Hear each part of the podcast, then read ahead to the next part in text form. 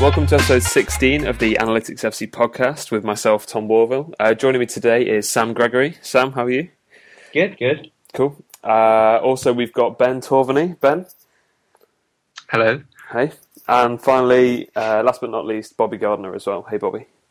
Oh, So, last episode, myself and Sam spoke to Michael Caley for an expected goals edition of the podcast, which I think went down quite well. Um, this time around, we're going to have another roundtable uh, with uh, Sam, Ben, and Bobby just to talk about a few of the sort of key themes uh, currently in uh, analytics. Um, so, to start off, we're going to shamelessly plug some of the work that we've been doing recently. Uh, Sam recently posted uh, an article with a model by, going by the name of PEP um, on the Analytics FC blog just last week. So, we're going to discuss that a bit more um, discuss more in depth about sort of analytics and fan tension and whether sort of analytics takes away from being a you know a true footballing fan, uh, as it were.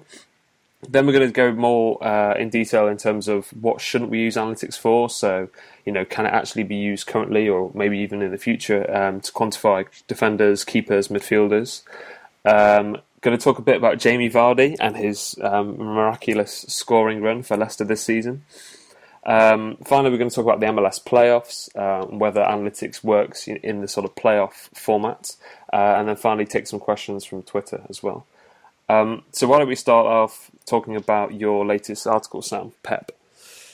Yeah, so we talked a lot about expected goals last week, and one thing we said that I think the next step is is working towards a not shot space expected goals model. So I built like a really really simple one and called it PEP because we started backronyming everything now. So it, it basically just looked at given a pass into the danger zone, what's the probability that that pass is first off going to turn into a shot, and second off going to turn into a goal from that position where the shot is taken. And it, I mean, it was it's not super in depth. Like the expected goal model I used is way simpler than what Caley would use or anyone else. But it was just sort of like a jumping off spot, and uh, I'm gonna be writing about a bit more about it in the coming weeks with another piece coming out probably sometime this week on it. So yeah, it was got a really good response, and I was happy with like the the general conversation it started. I think. And the follow up piece is going to be focused on Burnley, or Yeah. cool. So Burnley was like the big outlier. They had the sixth highest PEP in the Premier League, and the top five above them, I think, were City, Arsenal, Chelsea, Liverpool, and Manchester United. And then right below them was Everton, Tottenham, Southampton. So it was sort of weird to see Burnley in there. So I've looked into that a little more, and we'll have something on that coming out soon. Sounds good. Um, and sort of in general, myself and well, Bobby sort of rather humorously started looking at uh, ggplot in the last week. ggplot, for you uh, people that don't know what it is, is a package in R, uh, which essentially allows you to uh, create charts and graphs of all different types uh, within R. So it means you can sort of have easy access to your data. It's a bit clunkier than say Excel because you've actually got to type out and code the the uh, you know the graphs, but it looks a lot better. Um, it's a lot easier to sort of filter through data and plot things quicker in R. Um, there are you know a multitude of reasons why it's just a lot better than using say Excel and maybe even Tableau for a certain few plots as well. So um, I started off sort of looking at a few things with some Bundesliga data. So I was looking at some, I think it's Juego de Posición, um, which essentially means uh, sort of position game uh, is the direct translation, and it's the sort of stuff that Pep Guardiola employs at uh, Bayern Munich. Essentially, you're trying to dominate certain areas on the pitch. Um, and the main sort of chart that I put out was one of Philipp Lahm's passes. Um, and from reading Pep Confidential, you sort of know that Guardiola tries to get his players to pass in these sort of half spaces just in front of the box, just to the side. And you can see from sort of Lahm's passing, even though he's played in a couple of positions last season, mainly sort of uh, right back, defensive midfielder, sort of a number six, and then maybe a bit further forward uh, on the right hand side. But you can see those sort of pass origins and uh, where the passes go to are in that sort of half space area uh, in front of the back. So in terms of showing uh, where those passes go to, So I thought it was quite something uh, quite interesting. Another one that I um, produced was a comparison of Manuel Neuer's touches uh, and those of Roman Weidenfeller, which again is just like a very basic thing to show you where the passes have been taken from. Uh, and there was one crazy outlier on noise graph, which was I think just past the halfway line. Um, obviously, in terms of what they're useful for, it's mainly just to like you know show people these are the passes. Uh, there's not much more you can really do with that without going deeper. But I just thought in terms of actually visualizing things rather than answering some questions, they were just quite fun, quite interesting. Um, Bobby, you've been looking more generally at Chelsea recently. Um, yeah, I mean, I only downloaded off for the first time last Wednesday, so I, am a, I'm a huge noob compared to compared to you guys. But I'm trying to compare Chelsea to the equivalent fixtures from last season, and um, then I might do an article on this. It kind of depends, um, because with Chelsea, you've got, all the hypotheses like have they gotten found out? Are they just really really tired? Um, or are they all feminists? So um, yeah, I'm just trying to have a look into that using ggplot for an article for the first time. But it's it's quite fun. I feel super nerdy and I like it. Ben, have you been working on anything recently, or any stuff you want to plug? Um, not hugely, uh, or not anything I want to plug at least just yet. Um, but yeah, hopefully should have some things coming up soon. Cool. Sounds good. Um, so moving away from that, more to actually a proper discussion. Um, one of the things that we've been sort of thinking about speaking about for a while, and we probably all have this at times when we're watching football, is the tension between like analytics and being an actual fan. So I think when we all first met in the pub a few months ago, there was that thing where you know you sort of think that a few quite nerdy things come up when you're watching football and you're joking around about like, oh, that shot was only if so and so expected goals, or you know, when you start analysing the game in sort of a jokey way. But equally, it definitely takes away from the fun at times, or it can do. Uh, you know, depending on how like analytically you want to get when watching football. So just interested to hear your guys' thoughts about what it's like from seeing the seeing the game from this side versus you know being a fan that you were when you were younger or you know a couple of years back.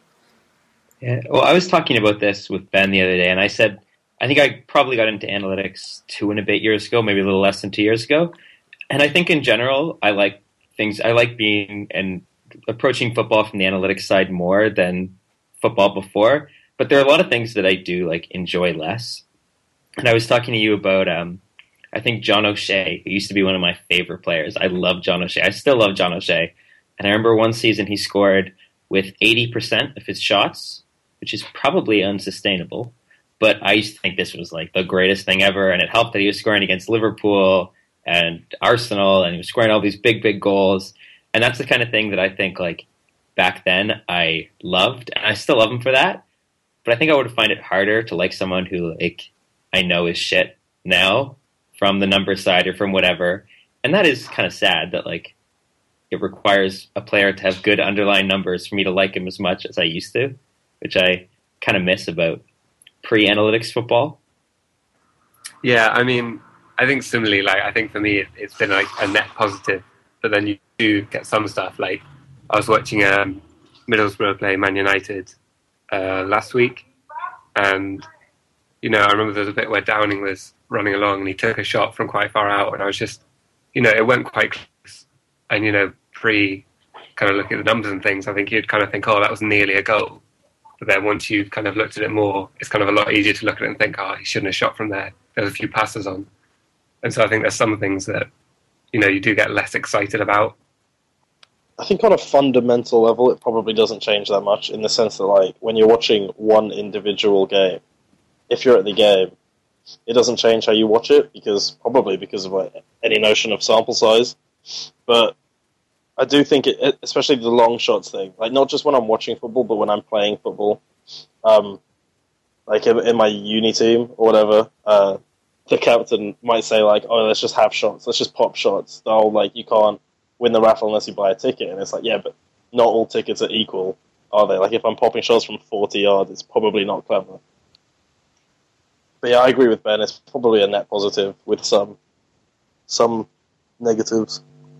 I think also it might just have to do with like yeah. growing up. That now as a 22 year old, I care less about like the, my life doesn't rest on whether Manchester United wins or not this weekend. Whereas like I probably cared a lot more when I was 14 and would get way more pissed off when I was 14 and Man United didn't win. So I mean, it just it happened around the same time as like analytics, but it's just part of a path of getting older.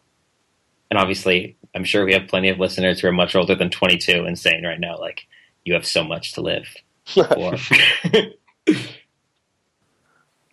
so another thing, keeping with the things that ruin analytics or things that analytics ruins, we want to talk about some of the stuff that analytics shouldn't be used for, at least shouldn't be used for yet. And the stuff that always comes up at first is keepers, midfielders, and defenders. So everyone who doesn't score or assist goals, I guess. Do you think that we're like completely lost in these categories, or do you think that we should start? That there is stuff we can do right now that helps us evaluate these guys using just numbers.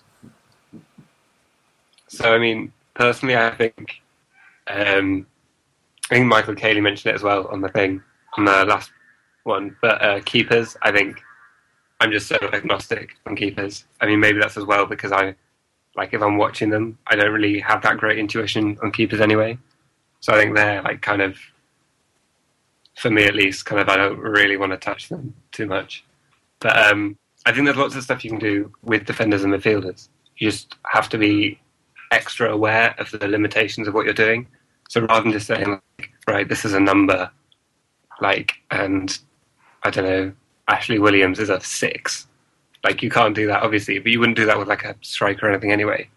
Um, but yeah, I think there's stuff, especially stylistically and descriptively, with the stuff we have. Um, and I think once you, I think as like Michael Caley said, again, um, you know, once you've got that kind of descriptive base and you know what you're doing there, then you can kind of move in other directions.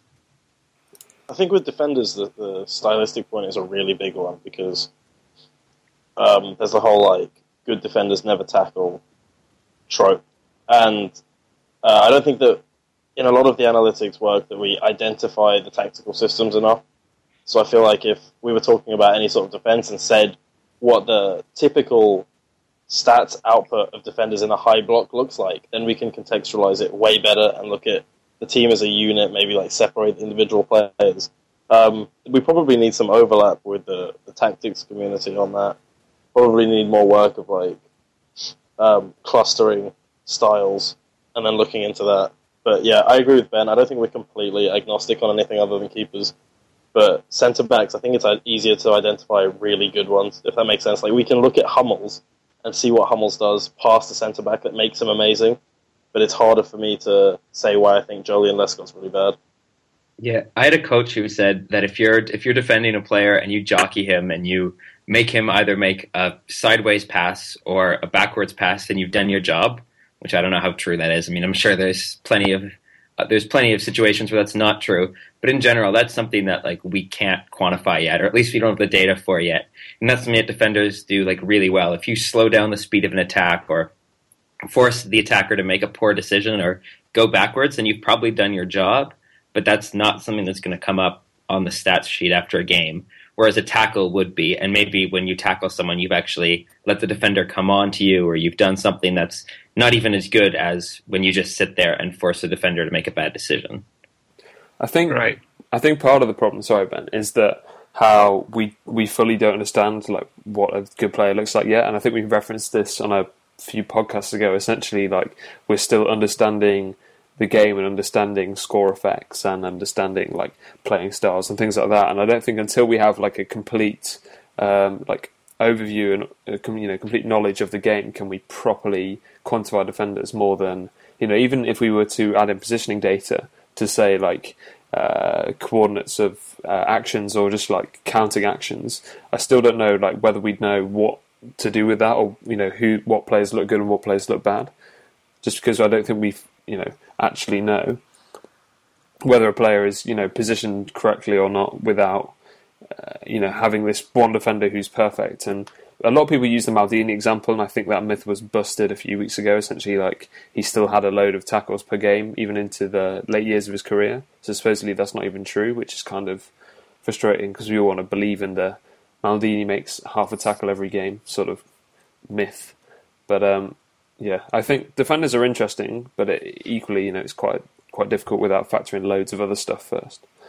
So, so I think one of the things with defending, especially, is um, like with attacking, it's easy because you're measuring things that people do, right? Do they dribble? Do they shoot? whatever. But defending is often just about stopping someone else doing something, which is basically what Sam said. But you know, if you're trying to stop someone else doing goals, then I think a lot of the stuff, a lot of the best stuff that measures defense, like measures defensive output, um, comes from measuring the opposition. So like, you know, um, passes per defensive action or opposition pass completion. And so if you're measuring kind of defensive output based on what someone else is doing, it's much harder to match that to any individual, which I guess kind of makes sense because defending is like, you know, it's about structure and teamwork, perhaps to a greater extent than attacking. But I think that's one of the particularly hard things with defending. I mean, the, these are problems that it's not just analytics that has a problem with quantifying defenders and quantifying centre midfielders. I can't imagine that any sort of two people would give the exact same answer or even a slightly similar answer to what they look for in a centre back or a centre mid because a centre mid in a in a 4-4-2 is entirely different to what you want in a 4-3-3 or um, any sort of different system. So I think football in general kind of has a problem with knowing what it's looking for in terms of defenders and midfielders more so than it does with strikers, I guess. Mm. Yeah, I think this is where the descriptive element is quite useful because then rather than saying, rather than your starting question being, is this person good? You know, you might, you, it forces you to narrow down to, is this person good at doing what I want them to do? Is this person good at doing this specific thing? And does that specific thing help me win? Um, because if you're just starting out with the question, uh, who's good, then you're kind of answering an unanswerable or just bad question. Yeah, and I think team effects are so much more intertwined with defenders than any other position. I mean, if you look last year, Cahill and Terry looked like two very, very good defenders, and this year they look like two pretty poor defenders. And you think, okay, well, what's changed? That's clearly both of them didn't just suddenly turn into shit defenders overnight. There's clearly some team effect going on there, something that Chelsea is doing differently, something that is affected maybe in the midfield is falling apart and that's hurting the defenders. Like there's so many more factors that play into this than just the two individual defenders themselves. The one thing I always worry about with descriptive statistics is the sort of the back, I guess, confirming your own beliefs. So, for example, if you're a coach and you say, "Oh, I really want a, uh, like you said, a ball playing center midfielder," and if you go back to the stats and if you tell your midfielder, "I want you to play 40 forward passes this game, and you go back to the stats and see, oh, he played 40 forward passes. Check mark, he's doing well. Is it you're almost using the stats to back up what you have believed, what you previously believe, which might not necessarily be the best way to win. I mean, a famous yeah, that's like the um, Jaap Stam and yeah, Sir Alex Ferguson story. That. Yeah, where I don't know if any listeners don't know. Basically, Sir Alex Ferguson got rid of Jaap Stam because he was not tackling enough, and he assumed that that was because he was coming out of his prime. When actually, it could be the opposite. He could be being more intelligent and anticipating situations before anything. I wonder with defenders and midfielders. I'm not sure about goalkeepers. Um, whether you guys trust agnostic metrics more than output stuff. So stuff like I don't know Altman's Shapley values, which we don't see, but goal impact rates Sergio Busquets really highly. Um, do you guys use those often? I think I kind of prefer them a lot more to, um, yeah, for defensive players or midfielders where kind of you're less comfortable using other metrics. I think they're quite a nice complement to that, and um, quite a nice complement to kind of the eye test as well. I really want to believe like goal impact is a really useful measure, but equally you have the sort of you see the top twenty five, and you see these couple of players in lower leagues, and it makes you either want to believe a that these are really, really you know undervalued talents in lower down divisions, or equally, these the, you know this is incorrect, this is wrong, and these players aren't as good as you know we we think, or this model thinks that they are. If someone was to make a separate model and tweak it slightly, that'd be you know really really interesting to see whether two models throw up the same conclusions. Yeah, and I think I think this just gets back to something we should always bring with analytics, but even more so with these agnostic measures is use them as a starting point. Is say, okay, this guy who plays in Austria has a really, really high goal impact. Now I'm going to go watch games of this team with this player and without this player and look, okay, what does the team do differently with them? What do they add to the team? What is goal impact picking up? Because maybe it's something that doesn't actually have to do with that player. Maybe it's the that when he plays in the team, they play a different style, which highlights sort of other players in the team or whatever. But I think it's it's a starting point, right? You say, okay, this guy's got a high goal impact. What's different when he plays and when he doesn't play? And you go to the video or you go to other stats to try and figure out what that is. And I think one thing I appreciate about goal impact too is it doesn't claim to be anything other than that. I mean, if you look at the websites or whatever that are talking about goal impact, they explain exactly what what we should get out of goal impact and that it's not saying this is the best player in the world and this is a player who isn't nearly as good. Like it's an agnostic measure. It's saying this is how the team plays when he's in it, this is how the team plays when he's out of it. And then it asks it's almost asking you to go in and look for more context. So like I really dislike Jamie Vardy for mostly like subjective reasons, but I think there is one interesting question with him or players similar to him, I guess. And like I'm going to check to make sure I don't come off terrible here. But um, like Jamie Vardy, he did come up through like the lower leagues, right? Yeah, yeah, he did. Yeah, he did. Okay, cool. That's good. Yeah, so I think that's one thing that you get here is that I think there's an interesting question of why why are like why do you get these goal scorers that come up through the lower leagues and seem to do well? Um, personally, I think that like goal scoring is quite a transferable skill. It seems to me. But, you know, you've had like Ricky Lambert, uh, Grant Holt, you've got Andre Gray in the championship. Who's Simeon. Jackson. Don't I forget think- Simeon Jackson. right. Okay. Also, but yeah, I think like I think it's possible. One idea that I think is worth exploring is the idea that coming up through the low leagues could sort of like act like a filter, I guess. So um, there's an example I think I heard Rasmus Ankerson talking about, and I think it's probably in his book. Uh, I think it's called Goldmine, which I haven't read. Full disclosure, but anyway, the idea is if you've got two Olympic sprinters, this example you gave, um, or two sprinters, one ran 100 meters in nine seconds, and one ran it in 9.5. Like, who's the better sprinter? And so obviously say, well, it's the nine second sprinter. Like, obviously he's faster. But then you say, well, actually, the nine second sprinter has been trained since he was three years old to go as fast as he can. Whereas the 9.5 second sprinter has just taught himself and his technique's all weird. Um, and he's kind of like this unpolished diamond. And I think essentially with strikers that come through the lower leagues, maybe there's that going on, right? Like they've been unpolished, they're unpolished, and because they've still managed to do it, then it means that once they do break into these good clubs, they're kind of, you know, able to shoot up much quicker. If that makes sense.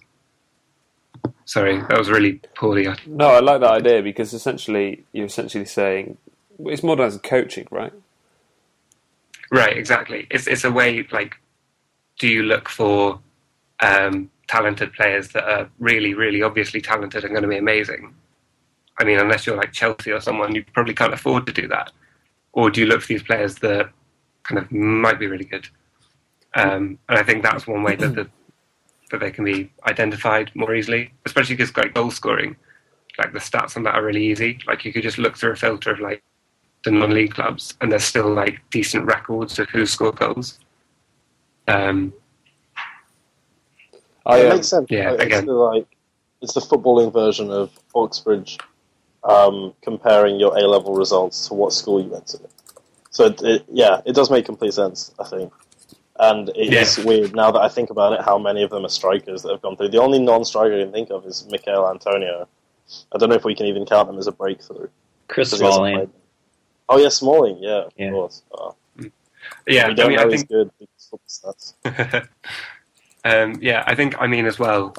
It's especially interesting if they're players that were at kind of Premier League academies, dropped down, and then came back up, or whether they're players that have, you know, never been in that um, situation. But yeah, I think the fact that a lot of them are strikers are probably just to do with like identification. Like it's a lot easier just to like goals are a lot easier to track, just because they're all recorded. equally, like I've got quite a funny example, but there's this guy who's playing non-league football, and he scored. I think he scored 46 goals already this season. Uh, his name's Ashley Flynn, and like he's obviously like Ben, you're saying it's easy to track. That sticks out really, really obviously. You know, he's got a good scoring record. He's playing in a league that's obviously not good enough for his talent, so he should be in a higher league. Uh, and quite a few play, other teams have tried to come in for him, uh, like you know, some more like conference sides, League Two sides potentially. But he hasn't been able to move sides yet because he's got a driving ban and therefore can't literally move sides.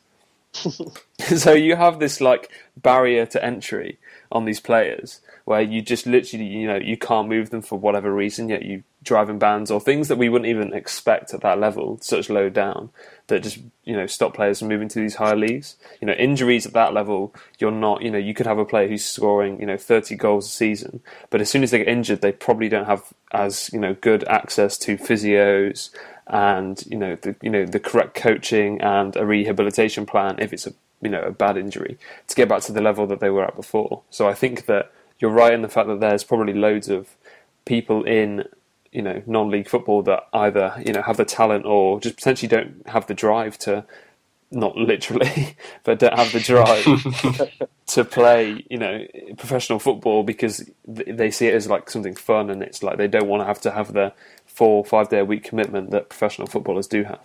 I think that's sort of what Ben's saying though. Like if you can play well on a team that doesn't have a lot of resources, you're probably not playing with good players and you're not putting in the same hours that these pro guys are. If you can still excel at that level, then if you get all of those advantages, if you start playing with say championship level players instead of 10th division level players, then you're going to be like you're you have a lot more gains to make by moving up to that level versus a guy who's been playing with a team's championship or a Premier League team's academy ever since he was 10 years old and has grown up in like a super professional environment versus this guy who's played amateur football and has been really, really good.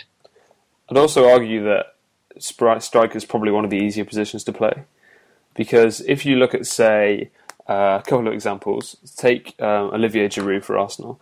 I still I like Giroud, and I don't think he's world class. But equally, I do think that you could get any other handful of sort of average strikers, and I might have mentioned this before, Sam. And essentially, I think that the the chances that Arsenal create and the way that they have players like Mesut Ozil and Santi Cazorla who make other players better, I think that position at Arsenal is a lot easier to play than say at other teams like Chelsea, where they're far far more dependent on Diego Costa for um, goals and chance creation and stuff like that than Arsenal are. Um, and secondly, you look in leagues like say uh, MLS, for example, and you have Orlando City, whose top goal scorer this season was Cyle Larin, who is a Canadian national team player. Woo, Sam. Um, and he's, you know, he scored, I think he scored 12, 13 goals this season. So in a debut season, that's fantastic. But he's been, you know, fed off chances where he's got Kaká on his team and he's been scoring, I think he scored above his expected goals, according to uh, data from American Soccer Analysis. So it obviously shows, you know, he's a good player, yes.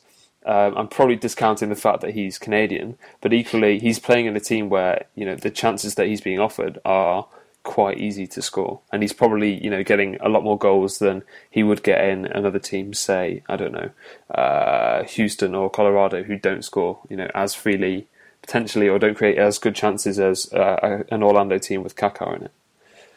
But I think I think that's exactly what we're saying, right? You've got to take into account the context in which they're playing. So, like, if you have, if you're playing, like, like, I feel like obviously playing striker for Arsenal is probably you're probably going to get more chances than playing it for like Fleetwood Town.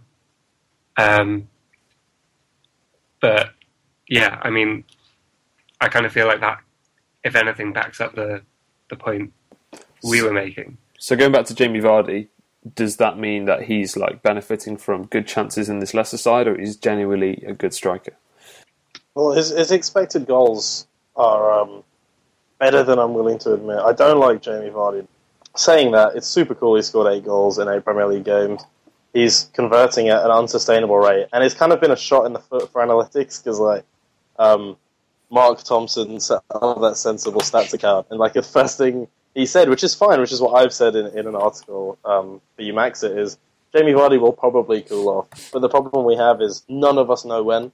I don't think I've seen anything on like what sort of curvature there is to a striker's conversion rate cooling off. I know Costa kept it up for about half the season last season and then cooled off a little bit, but um, what do we really know about how good a striker is? There's the whole Harry Kane confidence thing.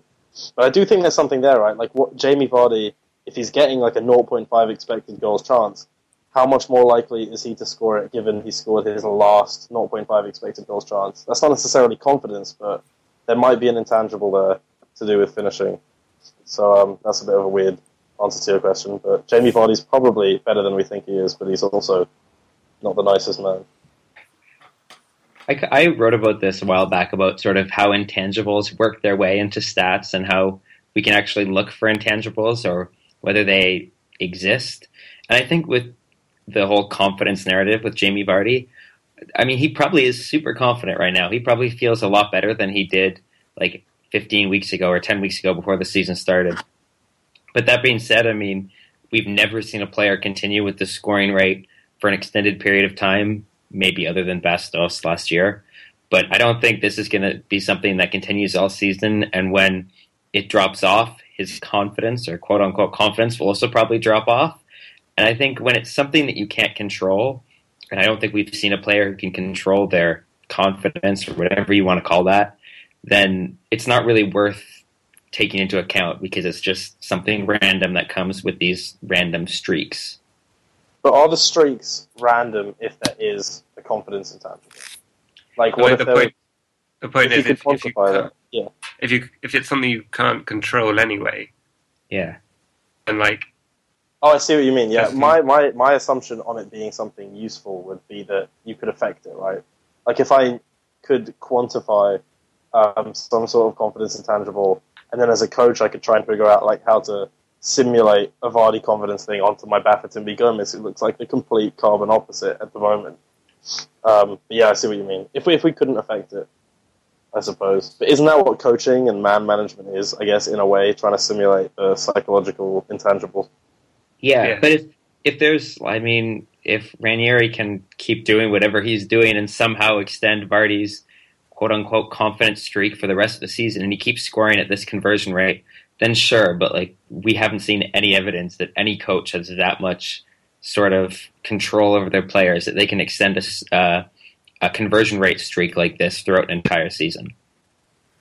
So yeah, the first round playoffs happened in uh, MLS this week. So DC advanced, beating New England two one. Uh, Seattle advanced also, beating uh, the LA Galaxy three two. Montreal beat Toronto three 0 and Portland beat Sporting Kansas City in a thrilling seven six penalty shootout after a two two draw.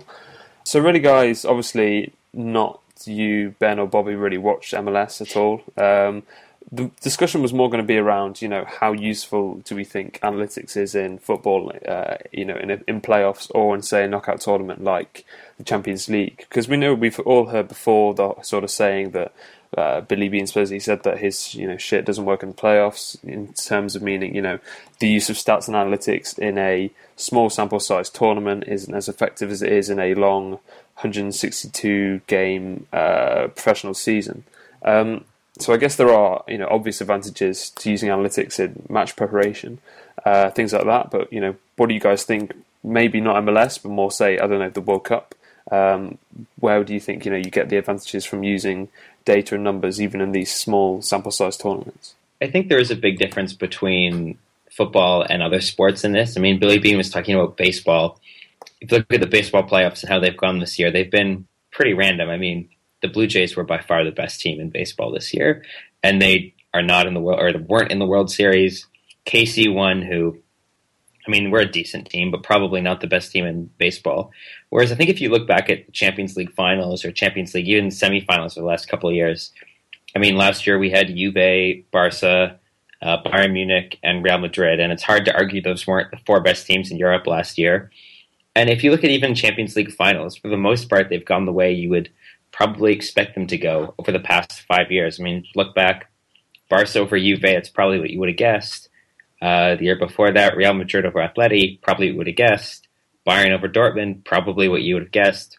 The only weird one would be that Chelsea over Bayern one, but I think there's a lot more sort of consistency at the highest levels between actually on actually impacting an individual game than there is in other American sports like baseball or like hockey once you get into the playoffs. And also, if you take the principles learned from larger sample size analytics, something like sub effects, so you're 1 0 down in a playoff final in MLS, not the MLS, MLS, and um, you decide to bring on a striker in the 65th minute, that's clever in an analytic sense. And that may help, it may not help, but um, that's it working on a granular level, right?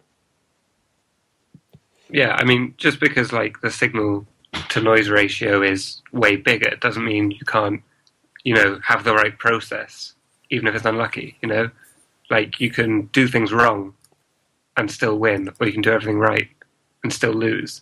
But that doesn't mean you shouldn't try to do things right.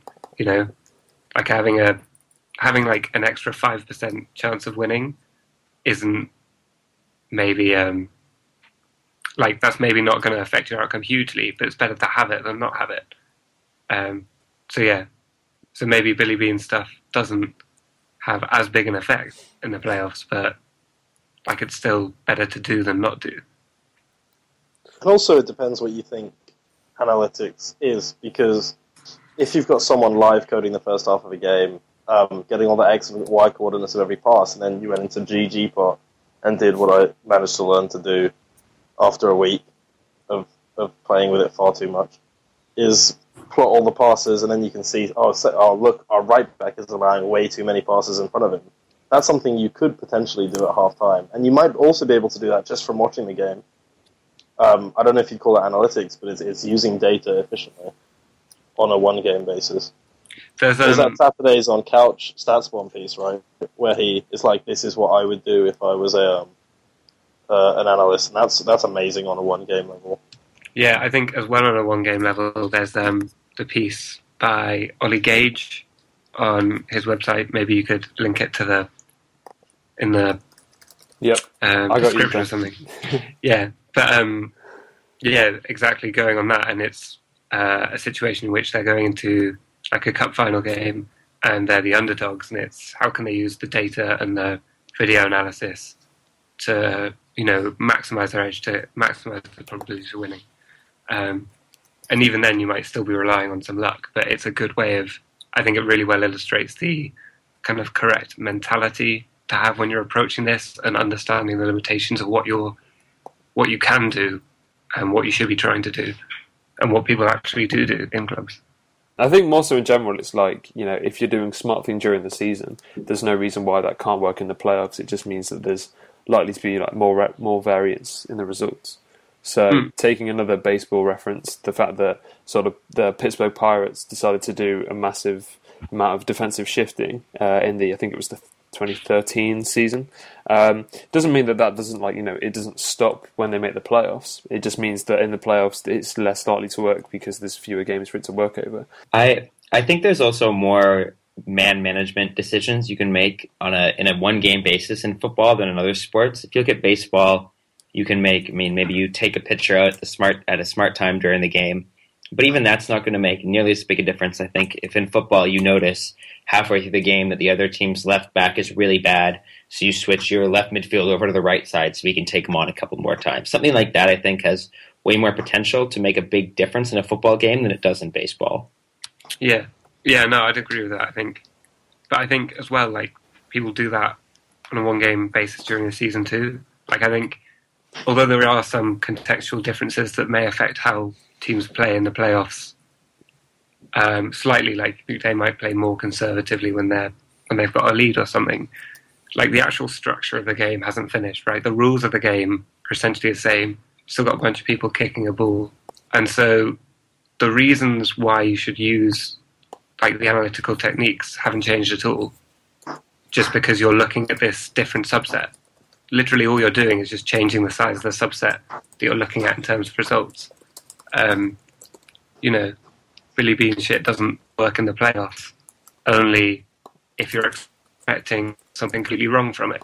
So now uh, our usual segment where we take some questions from Twitter. Um, I've sort of assigned a question to each of our uh, guests. I know you're all happy with your questions. Um, firstly, Bobby, what's wrong with Chelsea this week? Um, they're, they're all raging feminists, modern Wollstonecrafts. That's a that's a my full answer. Cool. My question this week is Wayne Rooney. Uh, is he at the end of his age curve? What's happening with him? I think this was off the bat of uh, a piece by John Burn-Murdoch for the FT, essentially comparing Rooney uh, and Raul's sort of age curves and minutes. I think. Um, so I did a bit of sort of research prior to the podcast about this, just looking at sort of the minutes that Rooney's played, purely because he's played a phenomenal amount for his age. Um, So Wayne Rooney's currently played about 44,000 minutes, um, which roughly equates to about 35 full games um, every single year for the past 14 years. So since he was 16 years old, which is like a crazy, crazy amount for a footballer. So I looked at a few other Manchester United strikers who've played, uh, you know, quite a lot of minutes for the team. Um, so Van Nistelrooy, he retired at 35, 36. He played a total of 40,000 minutes. Uh, Ole Gunnar Solskjaer retired about 35, I think. He played 23,000 total career minutes. Uh, Louis Saha retired at 36. Uh, he had a total of 23,000 career minutes. Uh, Robin Van Persie, who's 32 years old, that's two years old, uh, two years older than Wayne Rooney.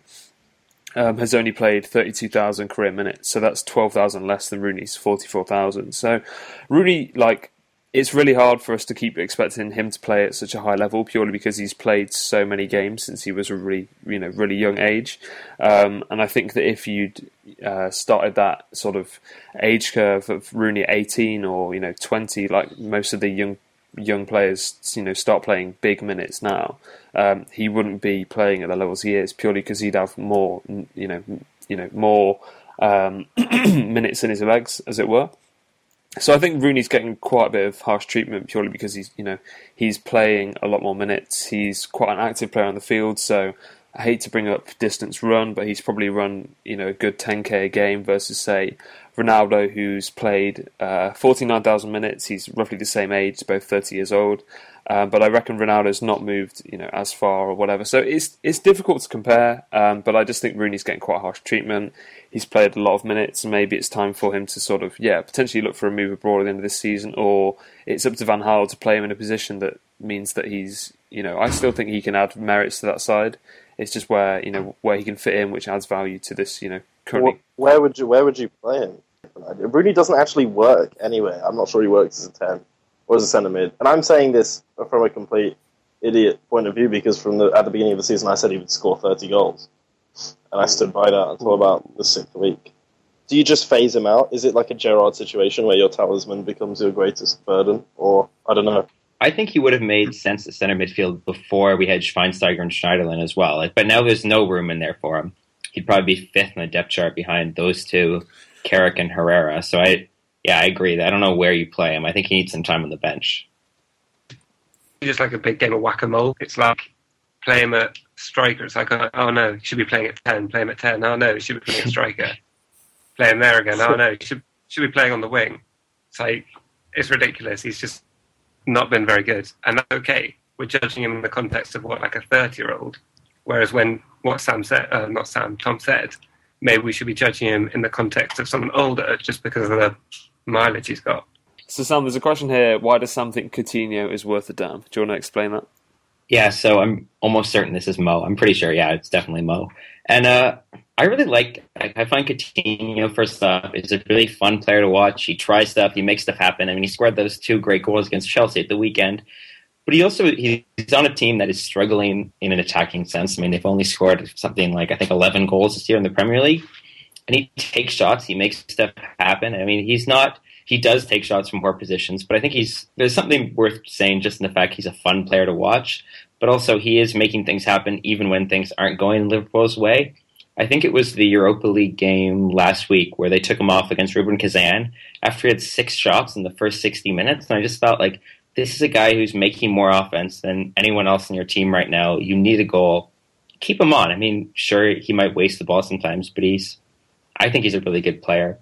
And the other thing I'd say is that back when they had Sturridge and Suarez in that ridiculous 13 14 year, he was probably their best midfielder and he was racking up the assists for both those guys. So I think on a good team with two really good strikers, he or even just one really good striker, he would have the potential to be a really, really good player. I think that Coutinho needs to be um, Douglas Costa and just put it left wing, up on the right, and they just you know put him in a one on one over and over and over again because I think that um, his passing is all right. It's not great. His dribbling is amazing. His dribbling is undoubtedly his best quality. Uh, he gets dragged back, I think, by the lack of build-up play behind him, and so it, it, kind of profiles like an eight. If you look at his passing, a lot of it is deep, but I think he should be turned into a left winger personally.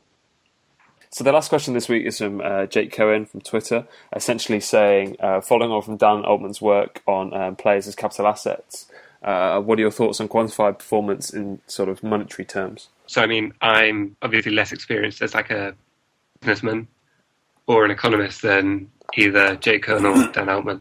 So, I think whatever I say on this has got to come with a bit of uncertainty. But I think, yeah, like I think it's it's quite interesting, and I think there is value to it, right? So, if you can say, well, buying this player is going to lead to, you know, got a 95% chance that it'll um, be this valuable to us. That's a good way to contextualize your spending um, and contextualize your resources, right? Like where, how much money you're putting into which resources. Um, and obviously, there are practical issues to that. I think one of my worries about that is kind of balancing the different perspectives within an organization. So, I, I, I think with a lot of businesses, you know, they're looking at things from a business perspective almost exclusively.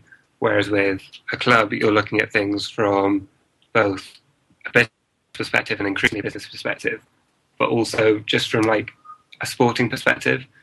So although you want to kind of look at things purely in kind of these quantified terms, I think you still need to balance that and value well what, what all the fans think. Like this may not make sense entirely economically, but that's offset by the fact that you know the fans love it, or it'll lead to immediate success, which can then be used kind of to as a springboard for other success. that makes sense. Like I think my my main worry is just that you don't want to kind of over overvalue one each one of those perspectives between the business and the economic one. I think that makes sense. I think that there's quite a few. I think there's quite a few ways that you can sort of look at this thing in terms of you know uh, marketing spend and player uh, shirt sales, and then equally like value on the pitch in terms of. Uh, you know, I quite like the MLS thing where um, you can look at how much they're costing your salary cap, and then equally, um, you know, how much value are we of that are we getting on the field, or how much value of that is, is in the squad and not on the treatment table. You know, how many times are they going to be available to the to the boss, uh, to the coach even.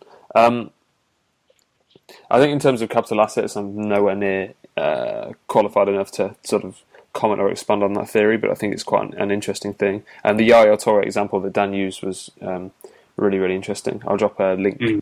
uh, in the um, description below.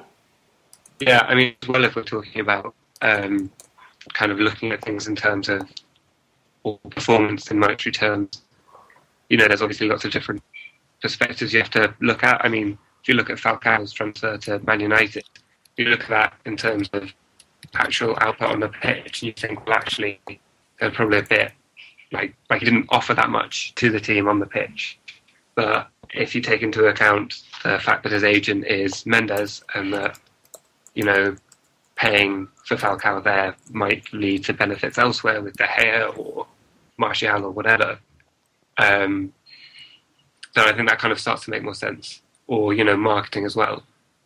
I think there's definitely a strategy side of transfers that we don't sort of see or hear about quite often, especially for future recommend, you know, future um, considerations of transfers. I mentioned it previously about uh, Martial and sort of his agency and how United probably overpaid for uh, first refusal on a bunch of other targets in the future. It's probably the same with, say, um, you know, you work repeatedly with the same agents so that you get good deals, or uh, you know, they offer you a less of a discount in terms of a fee for that agent because you are, you know, easy repeated business for them, things like that. So, I think that the sort of business uh, economic side of football I haven't really read much about, but there's definitely scope there for. You know, we're talking about analytics or smart ways of doing things on the pitch. There's definitely scope, probably more so, to do smart things like that off it as well. Mm, yeah, no, I'd agree with that entirely. Um, yeah, I think transfers are particularly hard to evaluate, especially in monetary terms, because you know what we see is just the tip of the iceberg. We don't even get like that good reporting on what fees there are. Um, never mind agencies and you know relationships between people doing the deals.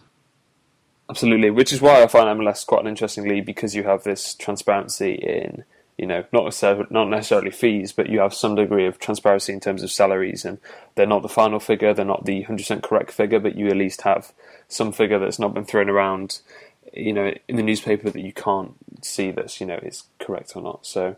I, I'm I'm all for. I mean, it'd be far far more interesting to study sort of the economic side of things of the Premier League. Had you have have you had sorry player wages or you know staff wages things like that um, but you know as long as that data is remained hidden for obvious reasons because these are uh, private companies then that's probably not going to happen. In fairness i think we could kind of it's like um, sam's piece on intangibles. I mean it's obviously harder but i think a lot of these off pitch i mean at least if you're looking at performance these off pitch things can work their way into performance. Like you might be it might be better if you could see all right how good is their you know I don't know scouting department, but then you can kind of approximate that because it will have an effect on the pitch. Like I don't need to know in quantified terms how good the medical department is because the teams with better medical departments will probably do slightly better. I guess maybe if that makes sense in terms of so well, in terms of you've got a better medical department, therefore your like return time is less than that of a team that has less money in the medical department. Is that what you mean? Yeah. So I mean, maybe like I mean, maybe medical department's a bad example, but it's just the idea that like, um, like if these things matter, then they affect performance, and so you can kind of infer their um, like which teams are, it comes all as part of which team are good on the pitch and so if you're measuring which team is good on the pitch, then it it's still there. It's just kind of hidden beneath a, an extra layer. Um, yeah, so that's a really, really tangential point. I think with um, quantifying players, another big thing is like image rights and um, how marketable a player is. So there's the whole like conspiracy theory that Galacticos, when Real Madrid buy big players, they want them to be good looking because it's easier to market them. So you like chuck out Angel Di Maria, who's um, well, Angel Di Maria, and then, and then you bring in James, who um is James, and suddenly you'd imagine that. Well, I mean, I guess the hypothesis goes that the shirt sales go up or whatever, and so there's a whole other side to transfers that we have no real access to. Like I have no idea how to quantify how marketable James is compared to Angel Di Maria. I mean, I know that he might be better better looking, but that's about it. So I think it's really difficult to try and quantify players as capital assets. when there's that side of things. Like Rooney's um, three hundred thousand pounds a week, whatever that includes his imaging rights, right? It's something like that. So um, there's this whole side that we have no real idea of. Yeah, so it's so hard. It's it's incredibly hard to separate the, perfor- the performance in monetary terms to other aspects in monetary terms. I think. I think that's a good place to finish on, especially considering Bobby's going to go away now and rate the uh, attractiveness of the Real Madrid first team. so that's been episode 16 of the Analytics FC podcast. Thanks, guys, for coming on. Enjoy Champions League. Speak to you soon.